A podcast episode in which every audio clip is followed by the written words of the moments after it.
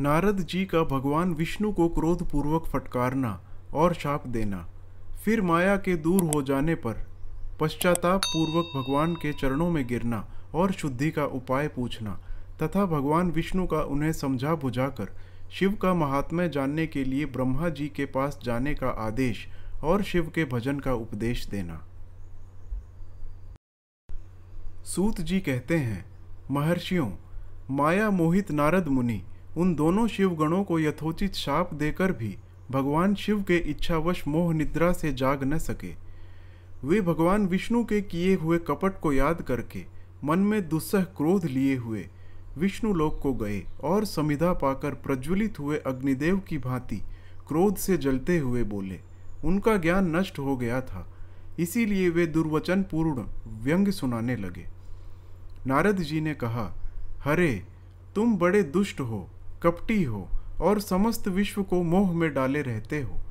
दूसरों का उत्साह या उत्कर्ष तुमसे नहीं सहा जाता।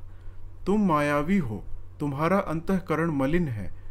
पूर्व काल में तुम्ही ने मोहिनी रूप धारण करके कपट किया। असुरों को वारुणी मदिरा पिलाई, उन्हें अमृत नहीं पीने दिया।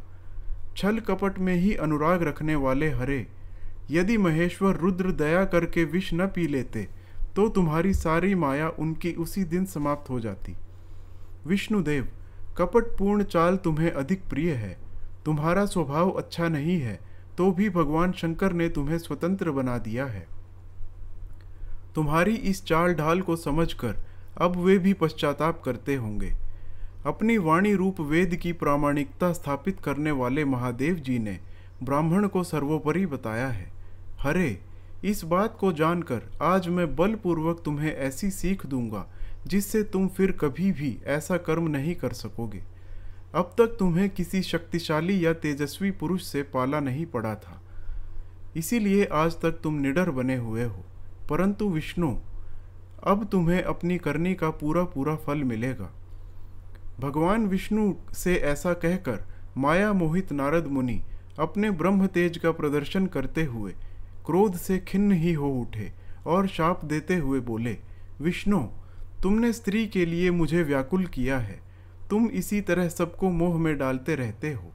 यह कपटपूर्ण कार्य करते हुए तुमने जिस स्वरूप से मुझे संयुक्त किया था, उसी स्वरूप से तुम मनुष्य हो जाओ और स्त्री के वियोग का दुख भोगो। तुमने जिन वानरों के समान मेरा मुँह बनाया था, वे ही उस समय तुम्हारे सहायक हों। तुम दूसरों को दुख देने वाले हो, अतः स्वयं भी तुम्हें स्त्री के वियोग का दुख प्राप्त हो। अज्ञान से मोहित मनुष्यों के समान तुम्हारी स्थिति हो। अज्ञान से मोहित हुए नारद जी ने मोहवश श्रीहरि को जब इस तरह शाप दिया, तब उन्होंने शंभु की माया की प्रशंसा करते हुए उस शाप को स्वीकार कर लिया। तदनंतर महालीला करने वाले शंभु ने अपनी उस विश्व मोहिनी माया को जिसके कारण ज्ञानी नारद मुनि भी मोहित हो गए थे, खींच लिया। उस माया के तिरोहित होते ही नारद जी पूर्ववत शुद्ध बुद्धि से युक्त हो गए। उन्हें पूर्ववत ज्ञान प्राप्त हो गया और उनकी सारी व्याकुलता जाती रही। इससे उनके मन में बड़ा विस्मय हुआ। वे अधिकाधिक पश्चाताप करते हुए बारंबार अपनी निंदा करने लगे। उस समय उन्होंने ज्ञानी को भी मोह में डालने वाली भगवान शंभु की माया की सराहना की। तदनंतर यह जानकर कि माया के कारण ही मैं भ्रम में पड़ गया था। यह सब कुछ मेरा माया जनित भ्रम ही था।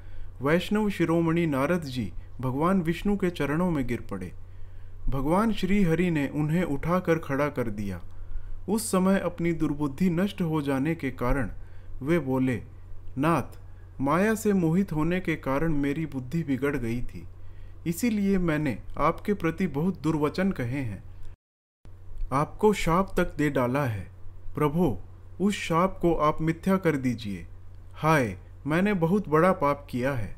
अब मैं निश्चय ही नरक में पड़ूँगा। हरे, मैं आपका दास हूँ। बताइए, मैं क्या उपाय कौन सा प्रायश्चित करूँ, जिससे मेरा पाप समूह नष्ट हो जाए और मुझे नरक में न गिरना पड़े? ऐसा कहकर शुद्ध बुद्धि वाले मुनि शिरोमणि नारद जी पुनः भक्तिभाव से भगवान विष्णु के चरणों में गिर पड़े। उस समय उन्हें बड़ा पश्चाताप हो रहा था। तब श्री विष्णु ने उन्हें उठाकर मधुर वाणी में कहा, भगवान विष्णु बोले, तात, खेद न करो। तुम मेरे श्रेष्ठ भक्त हो, इसमें संशय नहीं है। मैं तुम्हें एक बात बताता हूँ, सुनो। उससे निश्चय ही तुम्हारा परम हित होगा, तुम्हें नरक में नहीं जाना पड़ेगा। भगवान शिव तुम्हारा कल्याण करेंगे। तुमने मद से मोहित होकर जो भगवान शिव की बात नहीं मानी थी, उसकी अवहेलना कर दी थी। उसी अपराध का भगवान शिव ने तुम्हें ऐसा फल दिया है, क्योंकि वे ही कर्म फल के दाता हैं। तुम अपने मन में यह दृढ़ निश्चय कर लो कि भगवान शिव की इच्छा से ही यह सब कुछ हुआ है। सबके स्वामी परमेश्वर शंकर ही गर्व को दूर करने वाले हैं। वे ही परब्रह्म परमात्मा हैं। उन्हीं का सच्चिदानंद रूप से बोध होता है। वे निर्गुण और निर्विकार हैं। सत्व, रज और तम, इन तीनों गुणों से परे हैं। वे ही अपनी माया को लेकर ब्रह्मा, विष्णु और महेश, इन तीन रूपों में प्रकट होते हैं। निर्गुण और सगुण भी वे ही हैं। निर्गुण अवस्था में उन्हीं का नाम शिव है। वे ही परमात्मा, महेश्वर, परब्रह्म, अविनाशी, अनंत और महादेव आदि नामों से कहे जाते हैं। उन्हीं की सेवा से ब्रह्मा जी जगत के सृष्टा हुए हैं, और मैं तीनों लोकों का पालन करता हूँ। वे स्वयं ही रुद्र रूप से सदा सबका संहार करते हैं। वे शिव स्वरूप से सबके साक्षी हैं, माया से भिन्न और निर्गुण हैं। स्वतंत्र होने के कारण वे अपनी इच्छा के अनुसार चलते हैं। उनका विहार, आचार, व्यवहार उत्तम है, और वे भक्तों पर दया करने वाले हैं। नारद मुने, मैं तुम्हें एक सुंदर उपाय बताता हूँ। जो सुखद, समस्त पापों का नाशक और सदा भोग एवं मोक्ष देने वाला है। तुम उसे सुनो। अपने सारे संशयों को त्याग कर तुम भगवान शंकर के सुयश का गान करो और सदा अनन्य भाव से शिव के शतनाम सोस्त्र का पाठ करो। मुने, तुम निरंतर उन्हीं की उपासना और उन्हीं का भजन करो। उन्हीं के यश को सुनो और गाओ तथा प्रतिदिन उन्हीं की पूजा अर्चा करते रहो।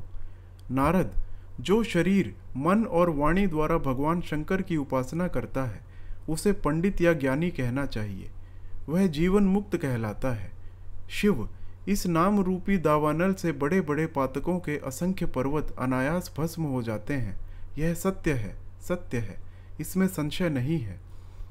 जो भगवान शिव के नाम रूपी नौका का आश्रय लेते हैं, वे संसार सागर से पार हो जाते हैं। संसार के मूलभूत उनके सारे पाप निस्संदेह नष्ट हो जाते हैं। महामुने, संसार के मूलभूत जो पातक रूपी वृक्ष हैं, उनका शिव नाम रूपी कुठार से निश्चय ही नाश हो जाता है। जो लोग पाप रूपी दावानल से पीड़ित हैं, उन्हें शिव नाम रूपी अमृत का पान करना चाहिए। पाप दावाग्नि से दग्ध होने वाले प्राणियों को उस शिव नामामृत के बिना शांति नहीं मिलती। संपूर्ण वेदों का अवलोकन करके पूर्ववर्ती विद्वानों ने यही निश्चय किया है कि भगवान शिव की पूजा ही उत्कृष्ट साधन तथा जन्म मरण रूपी संसार बंधन के नाश का उपाय है। आज से यत्न पूर्वक सावधान रहकर विधि विधान के साथ भक्ति भाव से निरंतर जगदम्बा पार्वती सहित महेश्वर सदाशिव का भजन करो। नित्य शिव की ही कथा सुनो और कहो तथा अत्यंत यत्न करके बारंबार शिव भक्तों का पूजन किया करो। मुनिश्रेष्ठ, अपने हृदय में भगवान शिव के उज्जवल चरणारविंदों की स्थापना करके पहले शिव के तीर्थों में विचरो। मुने, इस प्रकार परमात्मा शंकर के अनुपम महात्म्य का दर्शन करते हुए अंत में आनंदवन काशी को जाओ। वह स्थान भगवान शिव को बहुत ही प्रिय है। वहाँ भक्तिपूर्वक विश्वनाथ जी का दर्शन पूजन करो। विशेषतः उनकी स्तुति वंदना करके तुम संशय रहित हो जाओगे। नारद जी, इसके बाद तुम्हें मेरी आज्ञा से भक्तिपूर्वक अपने मनोरथ की सिद्धि के लिए निश्चय ही ब्रह्मलोक में जाना चाहिए। वहाँ अपने पिता ब्रह्मा जी की विशेष रूप से स्तुति वंदना करके तुम्हें प्रसन्नतापूर्ण हृदय से बारंबार शिव महिमा के विषय में प्रश्न करना चाहिए। ब्रह्मा जी शिव भक्तों में श्रेष्ठ हैं। वे तुम्हें बड़ी प्रसन्नता के साथ भगवान शंकर का महात्म्य और शतनाम स्तोत्र सुनाएँगे। मुने आज से तुम शिवाराधन में तत्पर रहने वाले शिवभक्त हो जाओ और विशेष रूप से मोक्ष के भागी बनो। भगवान शिव तुम्हारा कल्याण करेंगे। इस प्रकार प्रसन्नचित्त हुए भगवान विष्णु नारद मुनि को प्रेम पूर्वक उपदेश देकर श्री शिव का स्मरण, वंदन और स्तवन करके वहाँ से अंतर्ध्यान हो गए।